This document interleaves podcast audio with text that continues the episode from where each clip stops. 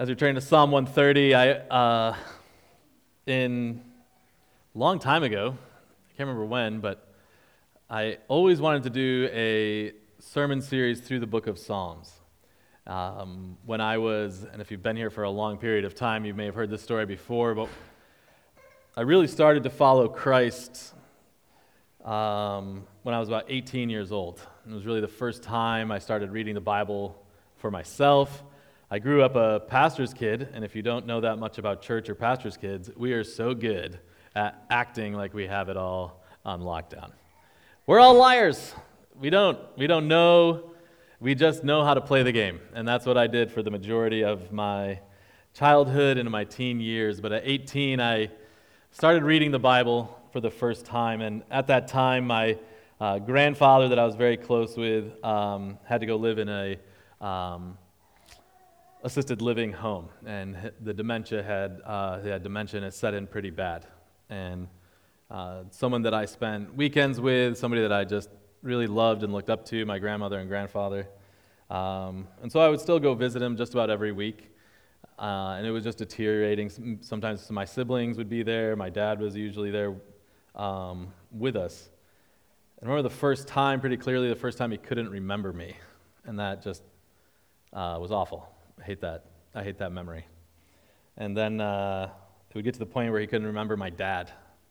Um, but something that always stood out to me and always has is as bad as the dementia would get, and the worse it got, he would just always just grab his Bible and say, Let's just read the Psalms. And it was his way of not wanting to have to acknowledge um, what was going on. I remember that being the toughest is he knew something was wrong, but couldn't do anything about it and really didn't know what the worse it got. So from that time on, the, the book of Psalms has always been just um, incredibly heartfelt for me. It's a, a, book I love, and if I've ever visited one of you while you were going through a hard time or in the hospital, the thing that has helped me is going through hard times of um, just reading through the Psalms one at a time or sections, and then just writing down how I relate to whatever the psalmist is saying. And I've always encouraged people to do that as well. It might work for me, it might not work for you. Um, but I love going through the Psalms, and in uh, the year 2020, there was a couple things that happened that year you might remember. Uh, we actually did a, a series when we started doing church outside called Hope and Healing from the Psalms. And of course, we only covered a very few Psalms, and I think it was about 12 weeks. And I've always want to go back and continue to add, add to that.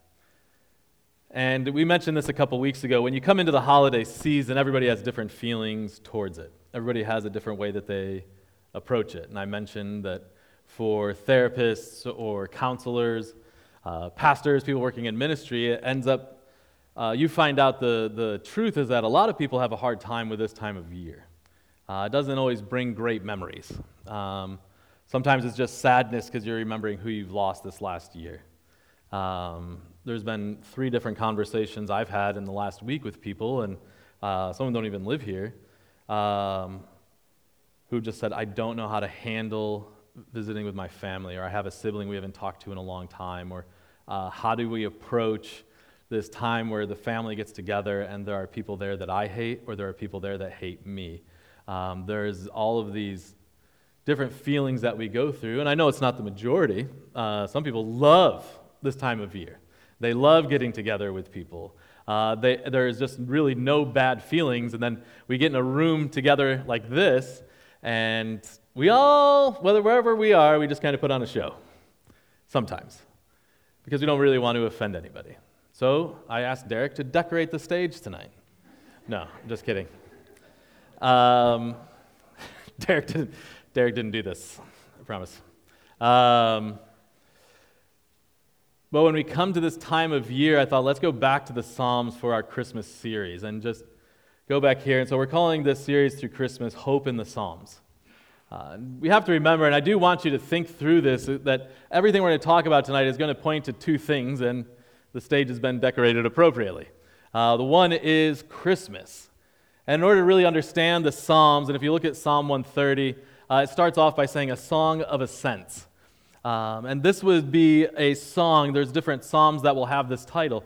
This would be a song that the people would sing as they were making their way to Jerusalem. And a lot of times, as they would be traveling to Jerusalem for uh, the different festivals, uh, the different times, especially Passover, the Festival of Booths, uh, they would make their, their way there. A lot of times, especially at this time, they would be taking what they were taking with them as a sacrifice with them.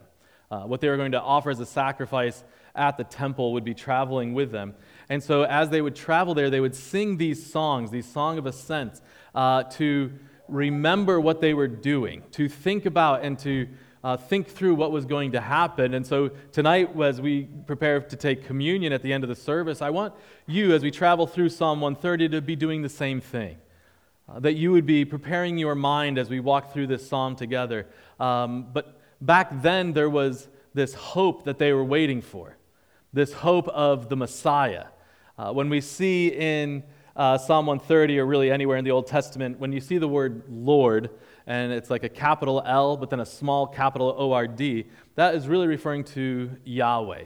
Uh, we are waiting on the Lord, or we are waiting on the great I am, or we are waiting for the Messiah. And there was this long wait involved. I'm going to mention this a couple times, but we don't understand that. Because for us, the Messiah came. That's, that's 2,000 year old history for us. But for all of time, from Adam and Eve leading up to Jesus dying on the cross, there was this wait for the Messiah. There was a constant wait to see if the Messiah was coming or if he was going to come and when is he going to come. And then you would be captured and sold into slavery and you're waiting on the Messiah. And then you would be freed and go back to Israel and you'd wait on the Messiah. And then another country would take over and pillage your country and you'd wait on the Messiah. And then another country would come over and take you back as slaves, and you waited on the Messiah. And so when we see this waiting, we don't really understand it because we have the Messiah. We can have this relationship with Jesus. The, the long awaited Messiah came, and that's why we celebrate Christmas, the birth of Jesus, of Him coming into this world to bring to us what we so desperately needed. And so now we will jump into Psalm 130. But I wanted to keep those things in the back of your mind that as we are celebrating Christmas, it's this celebration of the hope arriving here on earth. But also, as we come to take communion tonight, it's a celebration of what was accomplished by that baby. As the song says, that he was born to die, which is sometimes something we, we tend to forget about. So join with me in Psalm 130. We're just going to read through it one time and then we'll go back and walk through it says, Out of the depths I cry to you, Lord. Lord, hear my voice. Let your ears be attentive to my cry for mercy. If you, Lord, kept a record of sins, Lord, who could stand? But with you there is forgiveness. There it is. I was hoping somebody was going to. But with you there is forgiveness, so that we can, with reverence, serve you. I wait for the Lord. My whole being waits, and in his word I put my hope. I wait for the Lord. More than watchmen wait for the morning, more than watchmen wait for the morning. Israel, put your hope in the Lord. For with the Lord is unfailing love, and with him is full redemption. He himself will redeem Israel from all their sins. Before I move on, I should have done this at the beginning. Did everybody get a handout? If you did not get a handout, could you just raise your hand and we will make sure we get one to you? There's a couple. Sarah, do you mind grabbing some of those? We can hand out. Just keep your hand up and we will get you one as quickly as possible. So as we read through Psalm 130 in verses 1 and 2, I want to start out just by pointing out that that first phrase, out of the depths, uh, when he says out of the depths, uh, that is usually referring, especially in the Old Testament, to the ocean. Uh, that is referring to being basically out at sea with no hope, uh, with no source of rescue anywhere nearby. And I picture it as just somebody who is out in the ocean, they're without a flotation device, there is no hope, and they are feeling themselves starting to slip in. Now, as we read through this psalm, we realize that the person writing this psalm, what they're, what they're saying is that they have sinned. Uh, sometimes in the Psalms, we see phrases like this I am stuck in the miry clay, I am uh, stuck in the mud, a picture of being caught in quicksand. And a lot of times, as David's writing, it's not because of sin that David has committed, it's because Saul is chasing after him, or his son is chasing after him, or it wasn't anything he necessarily did to be in that predicament. But in Psalm 130, we see that whoever is writing this, they have done something, they have sinned against somebody, and now they are in this predicament, and they feel like they are out stuck in the ocean, and there is no hope. They feel completely separated from everyone. It says, Out of the depths I cry to you, Lord. Uh, what we see here is a desperate cry or a desperate prayer, as you or I would be if we were out in the ocean and we had been treading water for hours or days or whatever, and we just knew that was it. We just couldn't go on any longer. And so we make this desperate cry for help. We make this desperate scream with the last breath that we have, hoping that rescue will show up. He says, I cry to you, Lord. Lord, hear my voice. Let your ears be attentive to my cry for mercy. It seems that in his sin, or in this person's sin, this separation was too much for them to handle with God. That there was just nothing they felt like they could do. And so they finally, at the end, and in talking to so many of you and myself, there just comes this point in life where we make a choice. Nothing else is working out, and so we make this desperate cry to God for help. Lord, hear my voice. Let your ears be attentive to my cry for mercy. As I was reading through this, I had the first question pop into my head, or the first part of conviction for myself, and so I put it on the notes, and that is what is your approach to sin? What is your approach to sin? How do you, when you know that you are committing sin against somebody else or you've committed a sin, uh, I love Psalm 51 because David says, Against you and you alone have I sinned. Any sin that we commit, even though we might take part in it to get back at somebody, try to hurt somebody, chasing our own selfish desires, any sin that we commit is truly against God. That's the, who we are truly offending in any sin. And so then, when we come to it, how do we approach the sin that is in our lives? I wrestle with self righteousness. I'm a, in recovery of self righteousness. So, something that self righteous people can do is we are very good at justifying whatever I've done. Like, it makes sense to me why I did this, therefore it's completely fine. However, you do it, you're obviously not as good as me, and so that's a problem. Uh, I love the one saying, uh, I wish I hated my sin as much as I hate yours. Why? Because I'm used to mine. I can live with mine, I can excuse it away. And unfortunately, that can be the approach we take to our sin. Or we can hold on to our sin for so long that we tend to forget that God forgives that that sin can be erased because of who God is and his power and what Jesus accomplished on the cross and the empty grave. And so, just a question for you to ponder, but what is your approach to sin? Now, again, in Psalm 130, we are before Christ comes to earth. So, I also want to jump on the other side of it. So, if you would jump to Ephesians chapter 2, I just want to read the first three verses in Ephesians 2. Paul is writing, and I love this passage. He says, As for you, you were dead in your transgressions and sins in which you used to live when you followed the ways of this world and of the ruler of the kingdom of the air, the Spirit who is now at work in those who are disobedient. All of us also lived among them at one time, gratifying the cravings of our flesh and following its desires and thoughts. Like the rest, we were by nature deserving of wrath.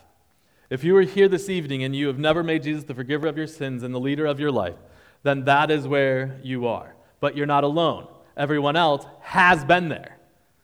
Uh, even the people that are here and follow Christ, we say all the time, you have to preach the gospel to yourself every day. Every single one of us needs the gospel every day. Why? Because I'll speak for myself here. I sin every day. Something happens every day where I sin against God and I have to rely on the gospel that the, the price has been paid for, that I have been forgiven. And now I just confess those sins to him, and he is faithful and just to forgive us of all sins and cleanse us from all unrighteousness, 1 John 1 9, and so that we can be back in that relationship with him. But all of us are either in that predicament where we know Christ, we know the gospel, we're following him, but we still need to continue to check ourselves, or you are in the boat of, I have never uh, entered into that relationship with Jesus Christ yet. But all of us have been there or are there where our sin is keeping us separated from God. We are drowning in an ocean, and this is an invite to call out for help. We come to verses 3 and 4. Says, If you, Lord, kept a record of sins, Lord, who could stand? One maybe talent I have, or something that God has given me is I have a pretty accurate memory and I can remember things for a long time. And it sounds great.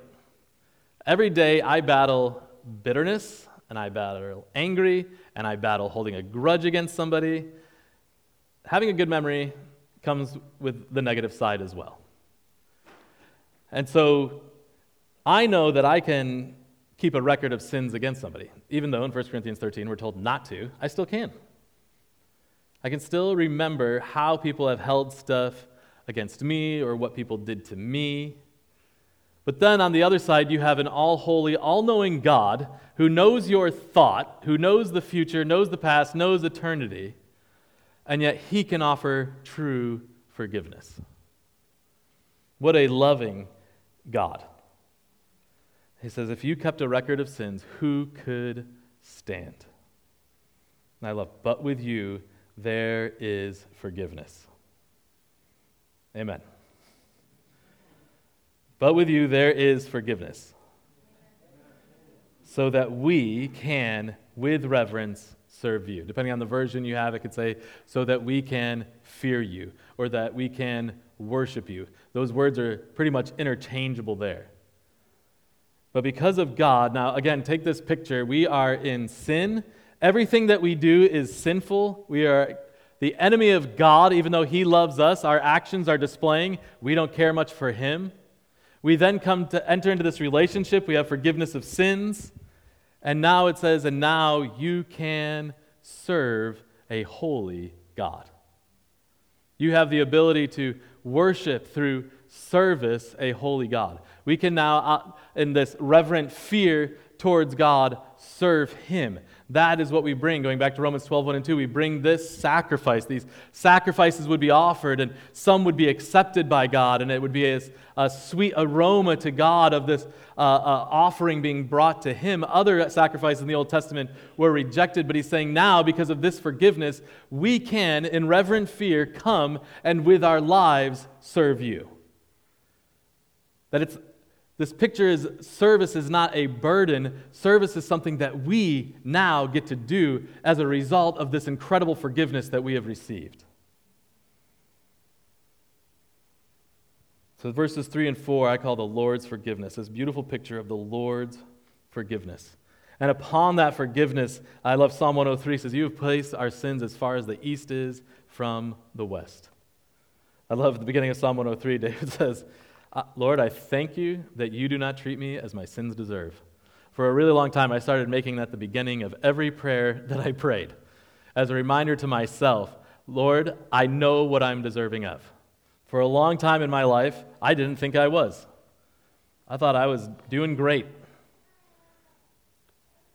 But now I know, Lord, my sin, just one sin, is deserving of death. So I thank you that I am here another day. Lord's forgiveness. Uh, turn Romans f- chapter 5, verses 6 through 11. Again, on the other side of now what we have in the Messiah, what was once looked forward to, and now what we have. Romans um, 5, starting in verse 6. Uh, Paul writes, You see, at just the right time, when we were still powerless, Christ died for the ungodly. That's another amen. I'm going to try it again. You see, at just the right time, when we were still powerless, Christ died for the ungodly. Very rarely will anyone die for a righteous person, though for a good person someone might possibly dare to die. But God demonstrates his own love for us in this while we were still sinners, Christ died for us. Since we have now been justified by his blood, how much more shall we be saved from God's wrath through him? For if, while we were God's enemies, we were reconciled to him through the death of his son, how much more? Having been reconciled, shall we be saved through his life. Not only is this so, but we also boast in God through our Lord Jesus Christ, through whom we have now received reconciliation. That being reconciled, that reconciliation that we've been talking about the last couple of weeks, this is now possible because of what Christ accomplished on the cross. Jesus is our forgiveness. He was the sacrificial lamb covering all transgressions and removing our need for an intercessor. That old sacrifice system where, like I said, they would be bringing their sacrifice up to the temple. All of that was done away with in Christ. And now, instead of looking and having to go to a temple once a year and bring our best sheep with us, now we have this beautiful picture of Christ being our priest, that we can go directly to him that we have this amazing forgiveness from the Lord. Uh, verses 5 and 6 says, I wait for the Lord, my whole being waits, and in his word I put my hope. I wait for the Lord more than watchmen wait for the morning, more than watchmen wait for the morning. If you have ever been a watchman, you understand why he says it twice. Uh, I don't know what jobs or responsibilities or the whatever you've had in your life. I've had all of the above whether it be youth group events that stayed up all night, whether it was uh, we took a missions trip with a youth group that I was a leader at, and we drove from Rochester, New York to Salt Lake City, Utah, and we did it in five days on a school bus. Terrible idea. Don't do that. And so we would stop, and then we would stay at a campground, and everybody slept underneath the stars. So you have all these teen boys and teen girls and we would send all the girls over there, and they would build a wall with suitcases in the bus, and they stayed there, and all the guys stayed on the other side of this big field, and the youth pastor assigned me to stay up all night in a picnic table and make sure never the twain shall meet. and I only had to do that five nights in a row on the way to Utah and on the way back from Utah, and it was awful. And that's waiting. That is a watchman waiting for morning to happen. And I've had other jobs where I worked in law enforcement, and you would, I'd be at my desk just waiting for the sun to come up. And those moments take forever. Those moments seem that they just last and last and last and last. I remember just thinking, like, okay, what has it been? 20 minutes? 10 seconds. Well, that's awful. But this is the picture we have of this person who feels like they are out to sea and they're calling out for help, and now they're waiting. And now they are waiting for the Lord. I think it's Psalm 42. David says, I am stuck in this miry clay and I call out to you, and now I wait. And throughout all of, especially Psalms, a big portion of Psalms is dedicated to waiting on the Lord.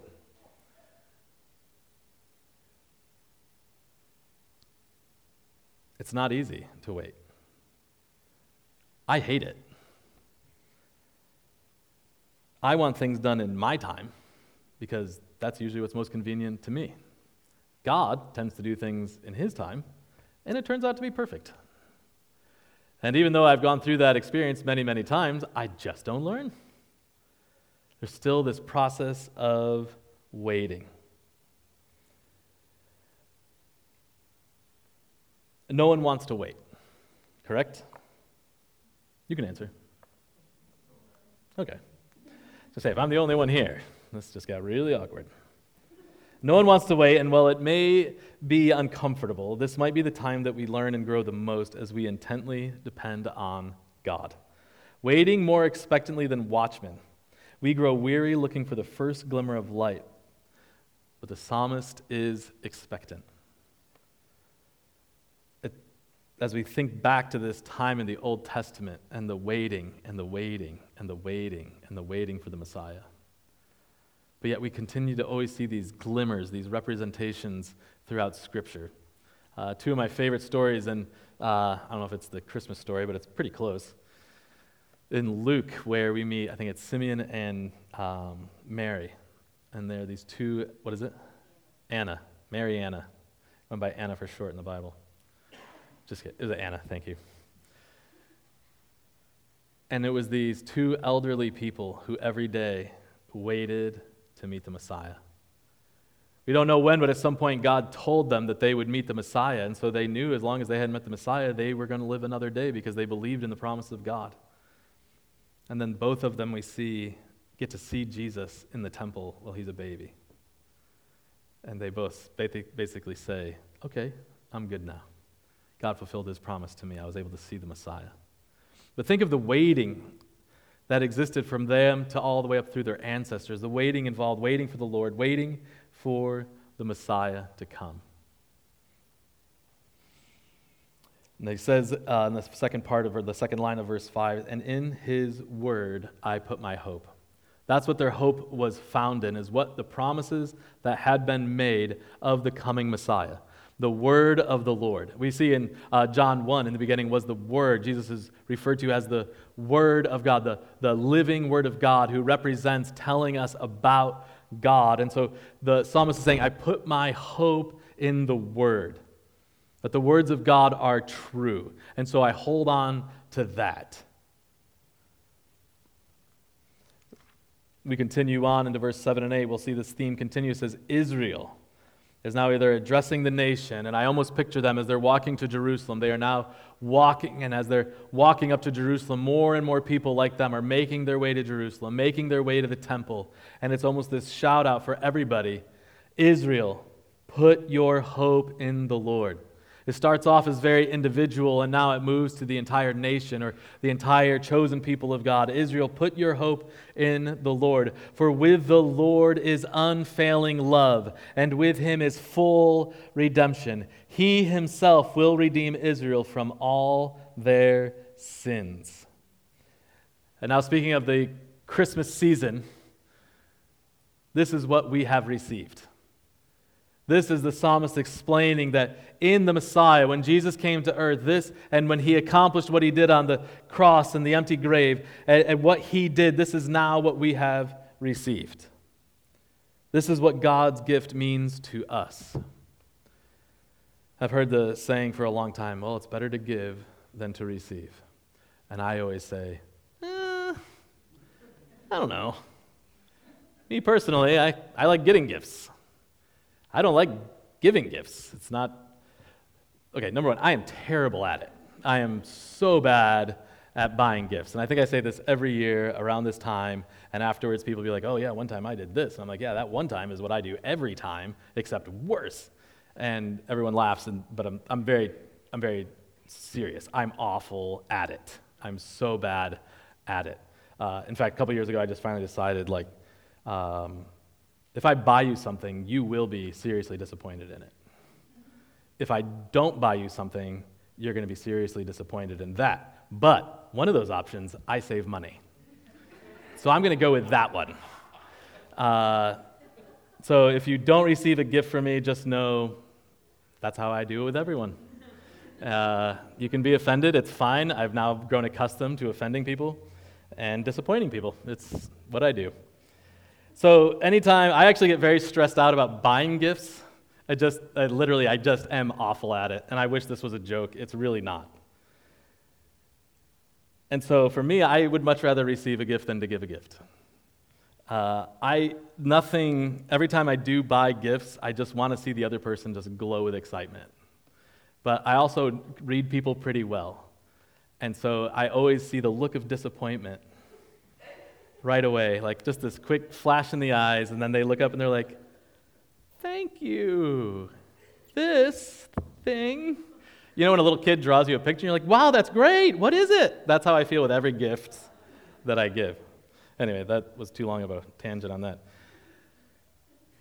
Summarize terrible at buying gifts, me. Great at giving gifts, God. God gave us the ultimate gift. Why we celebrate Christmas, why we celebrate Christmas with gifts, is a celebration of a God who loves you and knew what you needed more than you could ever know and paid more than you could ever pay. We celebrate Christmas as a celebration of Jesus coming to earth. We celebrate communion as a celebration of what he has accomplished. And then he goes on to list these. I'm just going to look at these two things. Uh, I'm going to give you a couple verses to write down. But the first thing it tells us that he gave us in this gift it says, Israel, put your hope in the Lord, for with the Lord is unfailing love. Unfailing love. All of us could go on and on about the times that somebody said they loved us and then hurt us so immensely hurt us beyond. And, and we would say, I would never do that to another human being, what was done to me. There is only one being that can have unfailing love the Creator, the Holy God. And that is what He, His gift in Jesus to you, was this unfailing love. So I wrote down uh, Hebrews 9, 27 through 28, uh, 1 Peter 3, 18. But then as I was looking through, I said, you know what? I'm just going to go back. John 3, 16. For God so loved the world that he gave his one and only Son. You see this verse, it is the most well known verse. You watch college game day, it's everywhere. You watch any football game, it's there in between the goalposts. You see this verse everywhere. And it is incredibly meaningful. But not until I had my son did I realize what love that is. That someone would give their only son out of love to save the world. That whoever believes in him shall not perish but have eternal life. I heard someone say that if you were the only human being that existed, God still would have sent Jesus, his son, to die for you. This unfailing love is an intimate love. It is an unfailing love. It is a all encompassing love that as human beings we just can't comprehend. And that's how God loves you. That's how God loves each and every person in this room. That's how God loves every single child in the other building. That is how God loves your neighbors. That is how God loved the world so much that he gave his one and only Son. When we celebrate Christmas, this should constantly be on our minds. In fact, take Christmas out of it, it should constantly be on our minds how much God loves you. If you're wondering how do you change your approach to sin, meditate on how much God loves you, what God did for you. The second thing, and with him is full redemption. Jesus, that next gift was a redeemer, a redeemer that we needed so desperately without even knowing it. That redeemer that was waited on and waited on and waited on, generation after generation. They waited on the Messiah to come and the Redeemer came. I want you to turn to 1 Peter uh, chapter 1.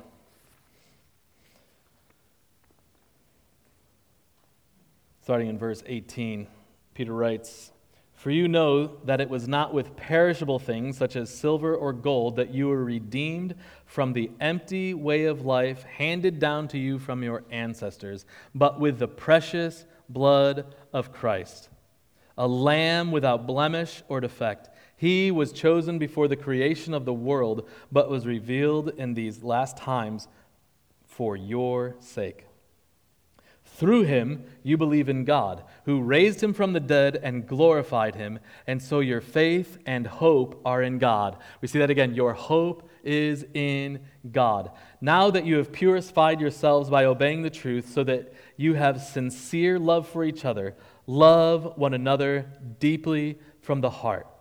For you have been born again, not of perishable seed, but of imperishable, through the living and enduring Word of God. For all people are like grass, and all their glory is like the flowers of the field. The grass withers and the flowers fall, but the Word of the Lord endures forever. And this is the Word that was preached to you. We have a Redeemer. Our Redeemer lives. We needed to be bought back from sin and death, and Jesus accomplished that for you, and He accomplished it for me. I want to go back to where we started in Ephesians chapter 2. We read the first three verses. I'll read them again and then pick up in verse 4. So I think it ties in with Psalm 130 so well on this side of Jesus coming to earth. Again, starting 2 verse 1 As for you, you were dead in your transgressions and sins, in which you used to live when you followed the ways of this world and of the ruler of the kingdom of the air, the Spirit who is now at work in those who are disobedient. All of us also lived among them at one time, gratifying the cravings of our flesh and following its desires and thoughts. Like the rest, we were by nature deserving of wrath. All of us have been there or are there. And now I love verse 4. But because of his great love for us, God, who is rich in mercy, made us alive with Christ even when we were dead in transgressions. It is by grace you have been saved. And God raised us up with Christ and seated us with him in the heavenly realms in Christ Jesus, in order that in the coming ages he might show the incomparable riches of his grace expressed in his kindness to us in Christ Jesus. For it, has been, for it is by grace you have been saved through faith, and this is not from yourselves. It is the gift of God, not by works, so that no one can boast. For we are God's handiwork, created in Christ Jesus to do good works, which God prepared in advance for us to do. If you were going to memorize one passage of verses this year, make it this one if you haven't. If you're going to meditate on one section of Scripture this week, make it this one. There are so many pieces in here that are so important to understand, but it's this love. We were dead, we were trapped out in the ocean, we called out, and God answered. God answered. He brought us to himself through his son, Jesus Christ. I love the end. For you are God's handiwork. That's an incredible promise. When you're wondering about yourself or you're doubting yourself or all these things, remember, you are God's handiwork. God does not make mistakes. He designed you exactly how He wanted you. You were created in Jesus, in Christ Jesus, to do good works which God prepared beforehand for you to do. What an incredible promise. What an incredible encouragement that you can have. We also wrote out some questions for you to consider. Uh, hopefully, you're in a community group. If not, please talk to us. We'd love to help you get in a community group. Or maybe just have these conversations with your roommate, your spouse, your friend. The question number one how would you evaluate your waiting on the Lord? I'm doing terrible, just to. Let's just say you're a pastor and you are needing of a building in a short amount of time, and the meetings keep getting moved back. Uh, let's just, you know, just throw it out there. How would you evaluate your waiting on the Lord? Number two, where is your hope placed? Because whatever your hope is in, you will run to it repeatedly. You might not realize it, but the thing that you go to when you are hurting, when you're angry, when you're upset, when you're ha- whatever it is that you run to to try to find happiness and joy or to get you out of the situation that you're in, that's what your hope is in. And so, what is your hope in? And if it's not where it needs to be, putting your hope in God, your hope in the Lord, your hope in Jesus and the gospel, how do we change that habit? Number three, what are you waiting for expectantly?